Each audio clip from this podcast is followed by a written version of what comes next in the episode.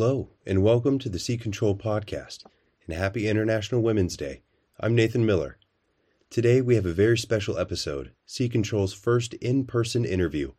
Anna McNeil speaks with Commander Billie Farrell, the commanding officer of USS Constitution, about what it's like to command a piece of American history. Commander Farrell is the first woman to command the USS Constitution. This episode was edited and produced by Marie Williams. CIMSEC is looking for a volunteer to join our technical team and support our web operations. We're looking for someone with a background in WordPress implementation and support, as well as knowledge in web hosting and networking. Some knowledge of identity management and security operations is also helpful. Please reach out to content at cimsec.org to share your background and discuss. I would like to pause here to highlight our local chapters. Whether you're in South Korea, Egypt, Singapore, France, New York, India, or the Caribbean, chances are there's a local CIMSEC chapter near you. You can find a full listing of our chapters and contact information on our website at cimsec.org. So if you're interested, please reach out. Finally, I want to take this opportunity to recommend our partners in the CIMSEC podcast network, the Bilge Pumps. You can find Alex, Jamie, Drach, and a pile of Irn-Bru bottles wherever you download your podcasts. And with that, Kimber's Men. Listening to Sea Control, hosted by the Center for International Maritime Security.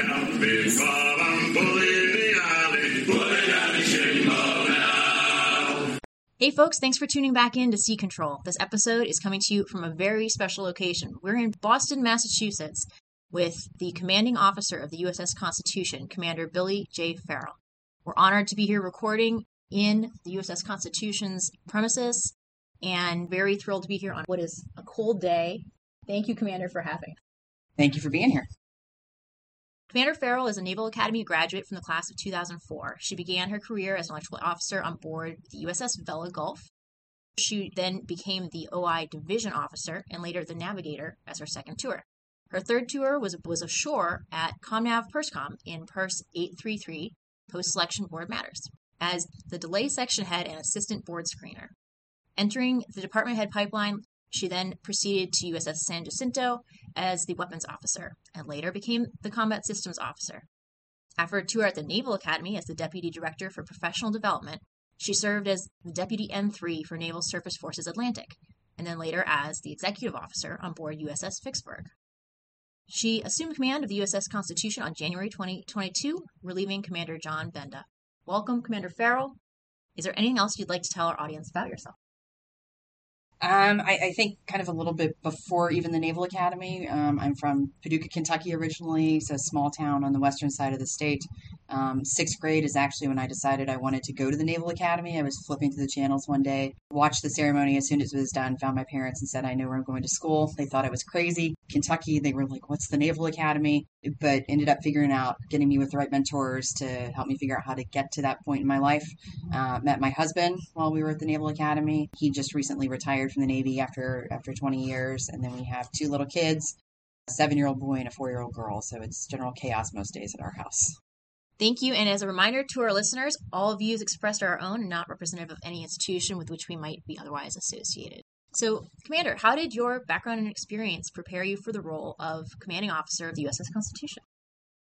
So, after 18 years as a surface warfare officer, by definition, as most people know, that means I fight and drive ships. That's what that's what surface warfare officers do. And so, um, all of those jobs I had leading up to this moment and this command on those ships definitely helped prepare me for that. And while the ship itself obviously is very different um, and not what we would consider a modern ship, the skill sets and the hard work and dedication of our sailors that I saw every day for the past 18 years before coming here is the same dedication and perseverance the sailors I have here on a daily basis. And so I think all the different challenges and moving jobs every so often within the community definitely help stress that and made made me focus on learning things faster and at a higher pace because I had to adjust to my environment and that definitely was part of taking the job here as well. The differences are what prepared you. That's interesting. Uh, and you have an active duty crew here as well on board the USS Constitution that you have to raise and train. Correct. So we are the oldest commissioned warship afloat in the world. Um, and so we are completely manned by an active duty crew about 80 sailors that are here full time, half of them straight from boot camp for their first assignment in the Navy. Uh, the other half are fleet returnees, and it is a special duty assignment with the Navy, so they're all screened to come here. So we conduct interviews with all of them. We ask them if they're afraid of heights because they still climb the mast to help work the sails. Uh, and also just to see how they talk and carry themselves, since a huge part of their jobs is doing tours on the ship. We get between 500 and 600,000 people a year that come to, to tour the ship. You've spoken about the importance of maintaining that strong team, fostering that that culture, whether it's through communications with the public or interpersonal communications, and creating that positive culture on board the USS Constitution. So, could you share more about your approach to leadership and team building? So, I think you used a keyword I use a lot, which is communication. Effective communication goes two ways. So, I stress to the crew a lot how important it is that they let me know when there's a problem. I can't help if I don't know. And so, to make sure that that communication is getting um, up to me as well and then making sure I'm, I'm communicating down to them. You know, uh, I learned very early from one of my previous captains about clear commander's intent. And so making sure that I give them the right guidance and right tools and everything that they need to do their job. And not necessarily completely, you know, micromanaging making the sausage itself, but all the right things and enough direction that they can do what they need to do and bring me the correct product or bring me whatever it is with my vision as the commanding officer instead of kind of saying, no, that's not right, go, go try again. So I think that's definitely a huge piece of it. And then the other pillar I focus on a lot is um, dignity and respect. We are all here. We all raised our right hand to support and defend the Constitution of the United States, and we all deserve to do that in a place where we're treated with dignity and respect. Because when called upon to fight, it's against a common enemy and not each other. And so we talk about that on a very regular basis. We do multicultural events at least once a month um, to celebrate each other's background and where we've come from. Because again, the, we are a cross section of society, and the more we represent that and understand each other, then the stronger a force we become at the end what a great place to do it here in Boston, Massachusetts as well. Kind of that melting pot and beginning of America in a lot of ways. Yeah, absolutely. And the name of the ship itself, that's the other thing, you know, I always focus on. Six frigates originally commissioned um, as a result of the Naval Armament Act of 1794, but the one left standing today is USS Constitution. And so anytime somebody comes here to do a reenlistment or retirement or anything where you really get to reflect on the oath that you either are taking or have taken to support and defend the Constitution of the United States, just always gives me goosebumps, and it's always an honor to, to watch those ceremonies. And I'll mention to our listeners that it's actually the retirement of a dear friend of the podcast and much respected naval historian that brought us to be sitting here today. So a big thank you to Claude Berube from the Naval Academy for setting up and connecting these two worlds. As the first woman to command the USS Constitution, you have made history. Could you discuss the significance of this milestone so I was very blessed growing up in the Navy, um, even from the time I was a junior officer, that I always had, um, I was almost always the senior woman at my command, but I had really great men that mentored me. And a lot of times I think saw something in me that I maybe didn't even see in myself, where they pushed me to one day command my own ship. In this kind of whole process of the past year being in command here, um, there's definitely been a lot of time to reflect on that. And there's a picture of me standing next to the ship uh, when I was 16 years old, where we drove through on a family vacation and it was 1998, which ironically is the same year a woman took command of a combatant for the first time in the Navy. And so there's definitely been a lot of kind of reflection on that moment. But the other really great thing in this role, and I, I, think we forget sometimes across the military, we go over the horizon, we do the job that's asked of us, and we come home. And nobody really sees what that other side of the horizon looks like. We're here, we are much more accessible to the public. And so we're obviously the face of the Navy in a lot of ways because, again, 500 to 600,000 people a year come here and they see the ship, but they also get a chance to talk to a sailor uh, in the United States Navy that not a lot of people get to do. And so, in the same sense as being the commanding officer here, I really get to highlight how many women we actually have in command across the Navy today. And we have about 30 women in command of ships right now. And so I really just get to represent them and tell people it's not as rare as they may think just because they don't see it. And so it's it's nice to be able to carry that story forward and be the steward of the history here, and as, as well as showing the future of where the Navy's headed. I think in my research, I also found a statistic, which may or may not still be true depending on the assignments, but there was something like a third of the crew on board the Constitution is usually typically women. We're actually about 40% right now. Oh, wow. um, and it just kind of is how it works out with numbers and who is, who's interviewed, who applies to come here to start with. So right now we're, we're about 40% women, higher than the Navy average for, for other commands, but that is where, where we are right now. I have a couple other examples of uh, of some women that had served on board. I think the first woman to serve on the USS Constitution's crew was enlisted sailor Rosemary Lanham in 1986, is what I saw for an article. And then the uh, first woman to serve as a commissioned officer on board was Lieutenant Commander Claire V. Bloom, who I believe was the executive officer, and led the 1997 sail, which may have been the first time Old Ironsides had sailed under her own power since 1881. Does this sound more or less correct? That's correct. okay, great. Yeah, and Claire was here for change of command when I took command of the ship. Rosemary Lanham was unable to attend in person, but sent some very nice messages. So there was nothing but a positive outpouring of support from across shipmates that had served on the ship before. The previous commanding officers of the ship, a lot of them reached out to me as soon as they found out I was coming here. And so it's been nothing but a really overwhelming positive experience.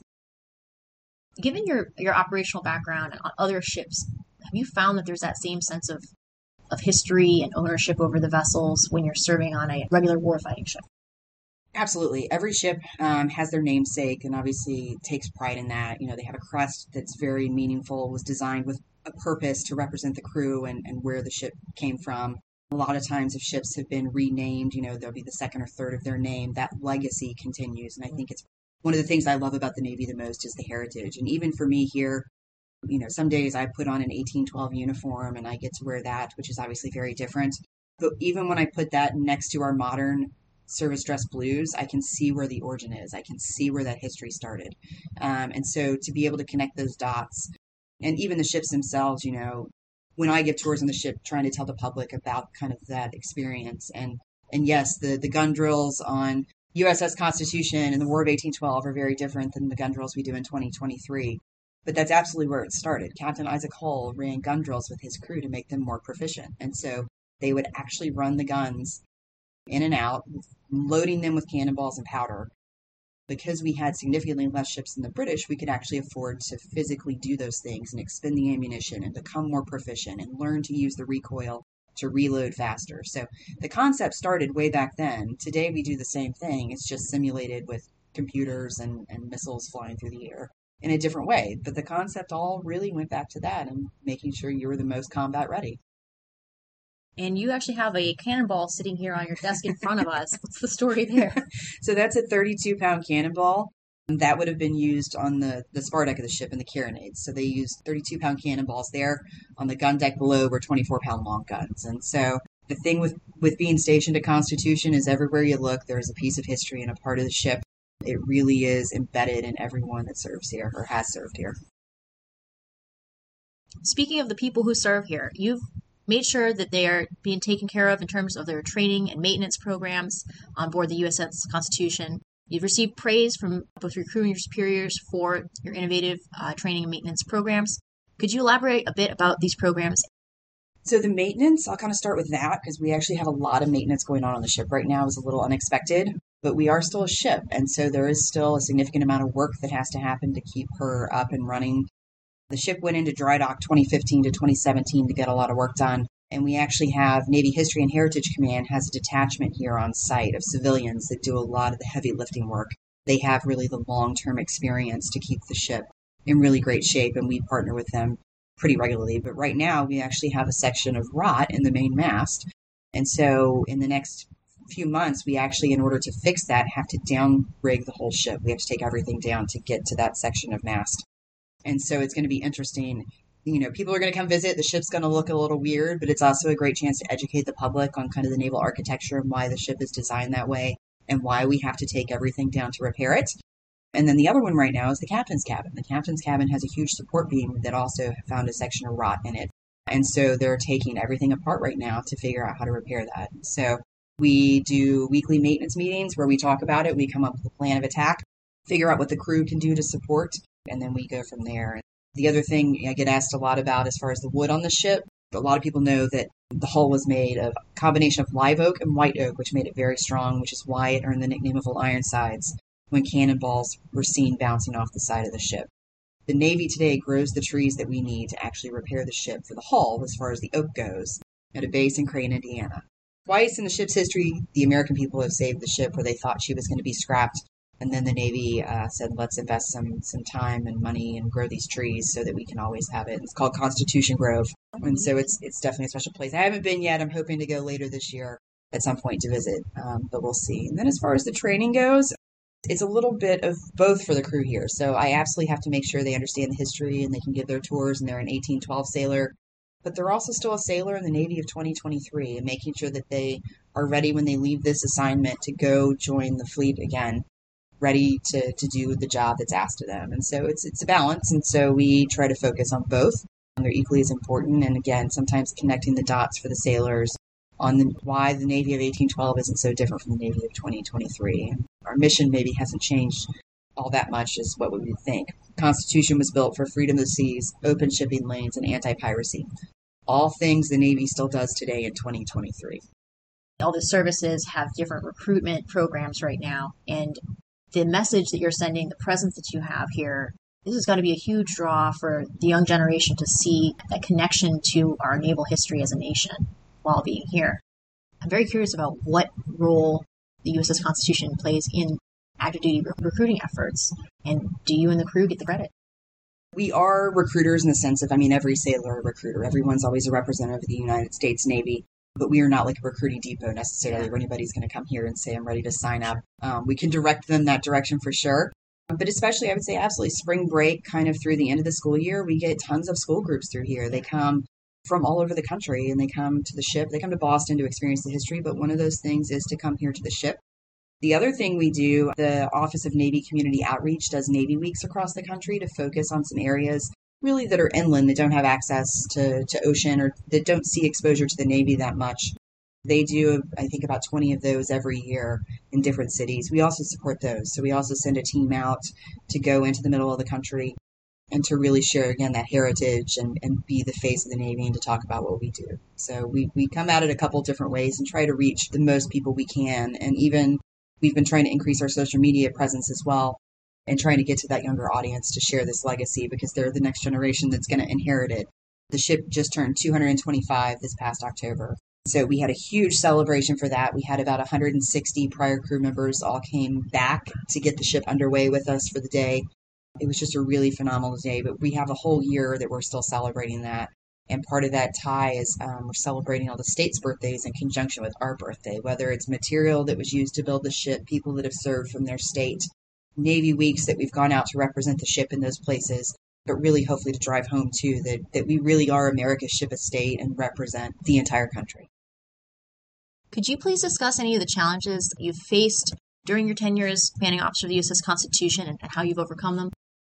I, I think in, in the big sense, the kind of the shift of operational commands to, to more public affairs was definitely a challenge.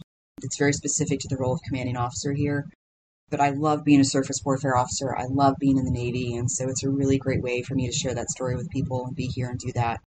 And then again, the rest is kind of the, you know, figuring out some of the challenges I didn't wasn't expecting necessarily, like having rot in the main mast that's made of wood and what that looks like and having to figure out how to get that maintenance done and then, you know, turn it into a positive outcome for the public. So there's definitely challenges along the way. And I think that's, you know, command in general is, I think my first all hands call with the crew here, they asked me what I was most surprised by. And, you know, I kind of said, I don't know yet. There will be something and I don't know what it is and, and then we'll figure it out. And so I think that's every day in command. There's always the possibility for a new challenge to, to, to present itself. It's both the thrill and the privilege of command. As mentioned, you've served extensively in the operational fleet of the Navy and at several personnel and training readiness capacities, which give you a unique perspective on the current and future needs of the service. We've touched on it a little bit already, but what do you see as the importance of preserving and honoring the legacy of the USS Constitution? So I think it does go back to the fact that she's one of the original six frigates for our Navy. So after the Revolutionary War, we had, we disestablished the Navy. We said we don't we don't need it. It's expensive everybody were worried about they were there. But then lo and behold, as we began doing trade, we started sending ships over, they were getting taken captive, or our sailors were being impressed into service. And we said, wait a second, maybe we do need a Navy. And so that's when we reestablished the Navy in 1794 with the Naval Armament Act. And so when you look at Constitution and what she's done in 225 years, and again, she's really the start of us being a maritime country in a much broader sense. By all counts, she was not supposed to win some of the battles that she won. And so, yes, she was she was designed well. She was built with strength and resiliency in mind, but that strength and resiliency also came from the sailors, and that's the same thing again that we carry forward today. And so, so, so many people will come to the ship, and just when they set foot on her, you just see how in awe they are of being able to, to actually experience that firsthand. And I think again, 225 years old, even though we're a young country, there's not a lot of things that are still left from that time period.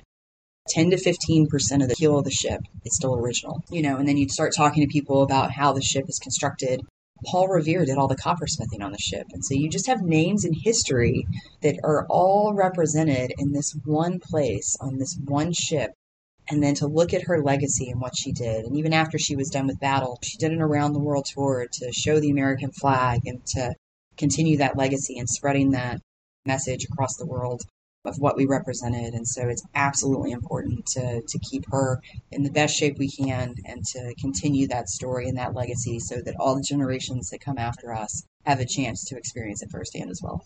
If you've not been to the ship, please come visit. We are open. Check our social media. That's usually where we have hours during the winter. We're generally open Wednesday to Sunday, 10 to 4, based on sunset and less busy time of year. We get more maintenance done.